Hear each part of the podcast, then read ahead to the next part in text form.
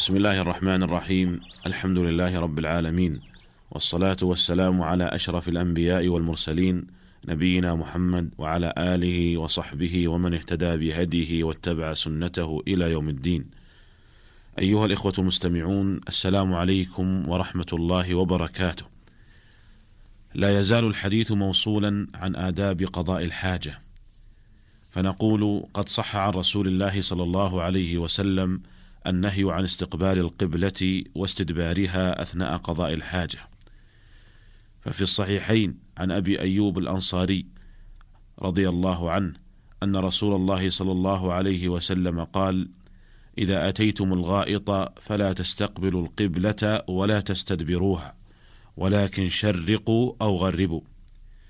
وفي الصحيحين أيضا عن ابن عمر رضي الله عنهما قال ارتقيت فوق ظهر بيت حفصة لبعض حاجتي فرأيت رسول الله صلى الله عليه وسلم يقضي حاجته مستدبر القبلة مستقبل الشام. وقد اختلف العلماء في هذه المسألة على أقوال. القول الأول يحرم استقبال القبلة واستدبارها مطلقا في الفضاء وفي البنيان. وهو رواية عن الإمام أحمد. وقد استدلوا بظاهر حديث أبي أيوب إذا أتيتم الغائط فلا تستقبلوا القبلة ولا تستدبروها ولكن شرقوا أو غربوا. القول الثاني يكره استقبال القبلة واستدبارها أثناء قضاء الحاجة، وهذا هو مذهب الحنفية، وقد استدلوا لهذا القول بحديث أبي أيوب السابق، ولكنهم حملوا النهي فيه على الكراهة. قالوا والصارف للنهي من التحريم إلى الكراهة هو حديث ابن عمر. القول الثالث أنه يحرم استقبال القبلة واستدبارها حال قضاء الحاجة في غير بنيان، وأما البنيان فيجوز ذلك، وإليه ذهب الجمهور من الحنفية وإليه ذهب جمهور الفقهاء من المالكية والشافعية والحنابلة، واستدلوا لتحريم استقبال القبلة واستدبارها في غير البنيان بحديث أبي أيوب، واستدلوا لجوازه في البنيان بحديث ابن عمر. وأرجح هذه الأقوال والله تعالى أعلم هو القول الأول وهو أنه يحرم استقبال القبلة واستدبارها حال قضاء الحاجة مطلقا سواء كان ذلك في الفضاء أو في البنيان. وهذا هو القول الذي رجحه أكثر المحققين من أهل العلم كشيخ الإسلام ابن تيمية وتلميذه ابن القيم رحمهما الله تعالى. وذلك لأن الأحاديث الواردة في النهي عن استقبال القبلة واستدبارها حال قضاء الحاجة مطلقا أصح وأصرح. قال ابن القيم رحمه الله: نهى النبي صلى الله عليه وسلم عن استقبال القبلة ببول أو غائط في حديث أبي أيوب وسلمان الفارسي وأبي هريرة ومعقل بن أبي معقل وعبد الله بن الحارث وجابر بن عبد الله وعبد الله بن عمر رضي الله عنهم. وعامة هذه الأحاديث صحيحة والمعارض لها إما معلول السند وإما ضعيف الدلالة فلا يرد صريح نهيه صلى الله عليه وسلم المستفيض عنه بذلك.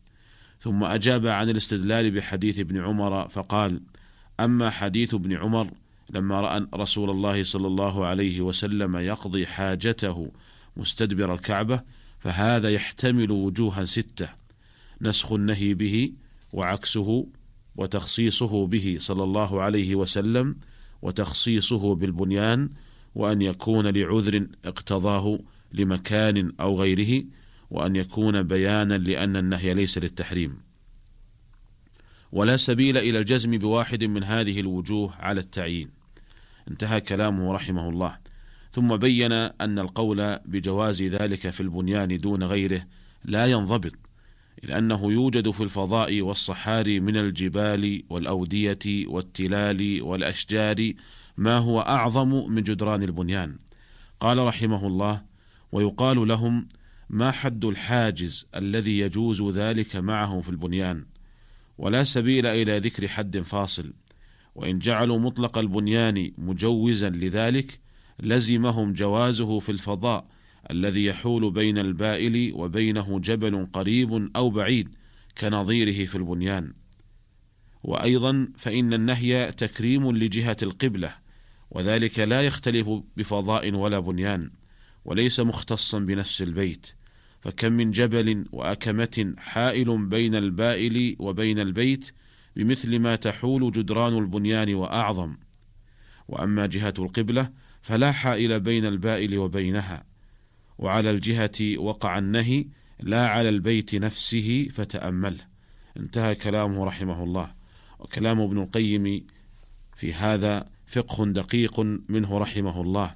فإن النهي الوارد في الحديث هو عن استقبال القبلة وعن استدبارها وليس عن استقبال البيت واستدباره. وإذا كان النهي عن استقبال القبلة واستدبارها فذلك لا يختلف بين أن يكون ذلك في بنيان أو في غير بنيان. وبهذا يتبين أن القول الراجح في هذه المسألة والله أعلم أنه يحرم استقبال القبلة واستدبارها حال قضاء الحاجة مطلقا سواء كان في بنيان أو في غير بنيان. ولهذا فننبه الإخوة على أن من أراد أن يبني بيتا فينبغي له أن يحرص على ألا تكون دورات المياه مستقبلة أو مستدبرة القبلة. ولكن ما الحكم في من وجد المرحاض مبنيا تجاه القبلة؟ نقول يفعل كما فعل الصحابة رضي الله عنهم. قال أبو أيوب الأنصاري رضي الله عنه لما روى قول النبي صلى الله عليه وسلم إذا أتيتم الغائط فلا تستقبلوا القبلة ولا تستدبروها ولكن شرقوا أو غربوا. قال أبو أيوب فقدمنا الشام فوجدنا مراحيض بنيت قبل القبلة فننحرف عنها ونستغفر الله تعالى. وقول أبي أيوب ننحرف عنها ونستغفر الله كأنه رأى أن هذا الانحراف غير كاف ولهذا قال ونستغفر الله. وقد اختلف العلماء في هذه المسألة. هل يكفي الانحراف اليسير عن جهة القبلة أو لا يكفي؟ واختار شيخ الإسلام ابن تيمية رحمه الله أنه لا يكفي وذلك لأن الانحراف اليسير في استقبال القبلة في الصلاة لا يضر. فلو انحرف عن جهة القبلة يسيرا فصلاته صحيحة ولا يؤثر ذلك الانحراف. فكذلك أيضا هنا لا يؤثر الانحراف اليسير عن جهة القبلة حال قضاء الحاجة في الخروج من النهي والله تعالى أعلم. ومما يذكره الفقهاء في هذا الباب أنه يكره دخول الخلاء بشيء فيه ذكر الله تعالى تعظيما لله تعالى عن موضع القاذورات. وقد أخرج أبو داود في سننه عن أنس رضي الله عنه قال كان النبي صلى الله عليه وسلم إذا دخل الخلاء وضع خاتمه. قال أبو داود هذا حديث منكر. وقال النسائي غير محفوظ. وقال ابن القيم في تهذيب السنن الحديث شاذ أو منكر كما قال أبو داود وغريب كما قال الترمذي. وبهذا يكون هذا الحديث غير ثابت. ولكن العلماء كرهوا دخول الخلاء بشيء فيه ذكر الله تعالى تعظيما لله عز وجل. وقالوا يجوز ذلك لحاجة كما لو خشي عليه من السرقة أو الضياع ونحو ذلك. قال الإمام أحمد فالرجل يدخل الخلاء ومعه الدراهم فيها ذكر الله قال أرجو ألا يكون به بأس. وقال شيخ الإسلام ابن تيمية رحمه الله الدراهم إذا كتب عليها لا إله إلا الله وكانت في منديل أو خريطة يجوز أن يدخل بها بيت الخلاء. وأما المصحف فقال المرداوي في الإنصاف دخول الخلاء بمصحف من غير حاجة لا شك في تحريمه قطعا ولا يتوقف في هذا عاقل. والحاصل أنه يكره دخول الخلاء بشيء فيه ذكر الله تعالى ويحرم دخول الخلاء بالمصحف وتزول الكراهة والتحريم عند وجود الحاجة. بقي أن يقال أيها الإخوة إن من الناس من يتوضأ داخل دورة المياه فكيف يسمي في أول الوضوء؟ نقول يسمي قبل دخوله دورة المياه. وأما إذا نسي ودخل دورة المياه فمن العلماء من قال يسمي بقلبه ومنهم من قال يسمي ولو كان داخل دورة المياه. قال سماحة الشيخ عبد العزيز بن باز رحمه الله لا بأس أن يتوضأ داخل الحمام ويسمي عند أول الوضوء لأن التسمية واجبة عند بعض أهل العلم ومتأكدة عند الأكثر فيأتي بها وتزول الكراهة لأن الكراهة تزول عند وجود الحاجة إلى التسمية. أيها الإخوة المستمعون نكتفي بهذا القدر في هذه الحلقة ونلتقي بكم على خير في الحلقة القادمة إن شاء الله تعالى والسلام عليكم ورحمة الله وبركاته.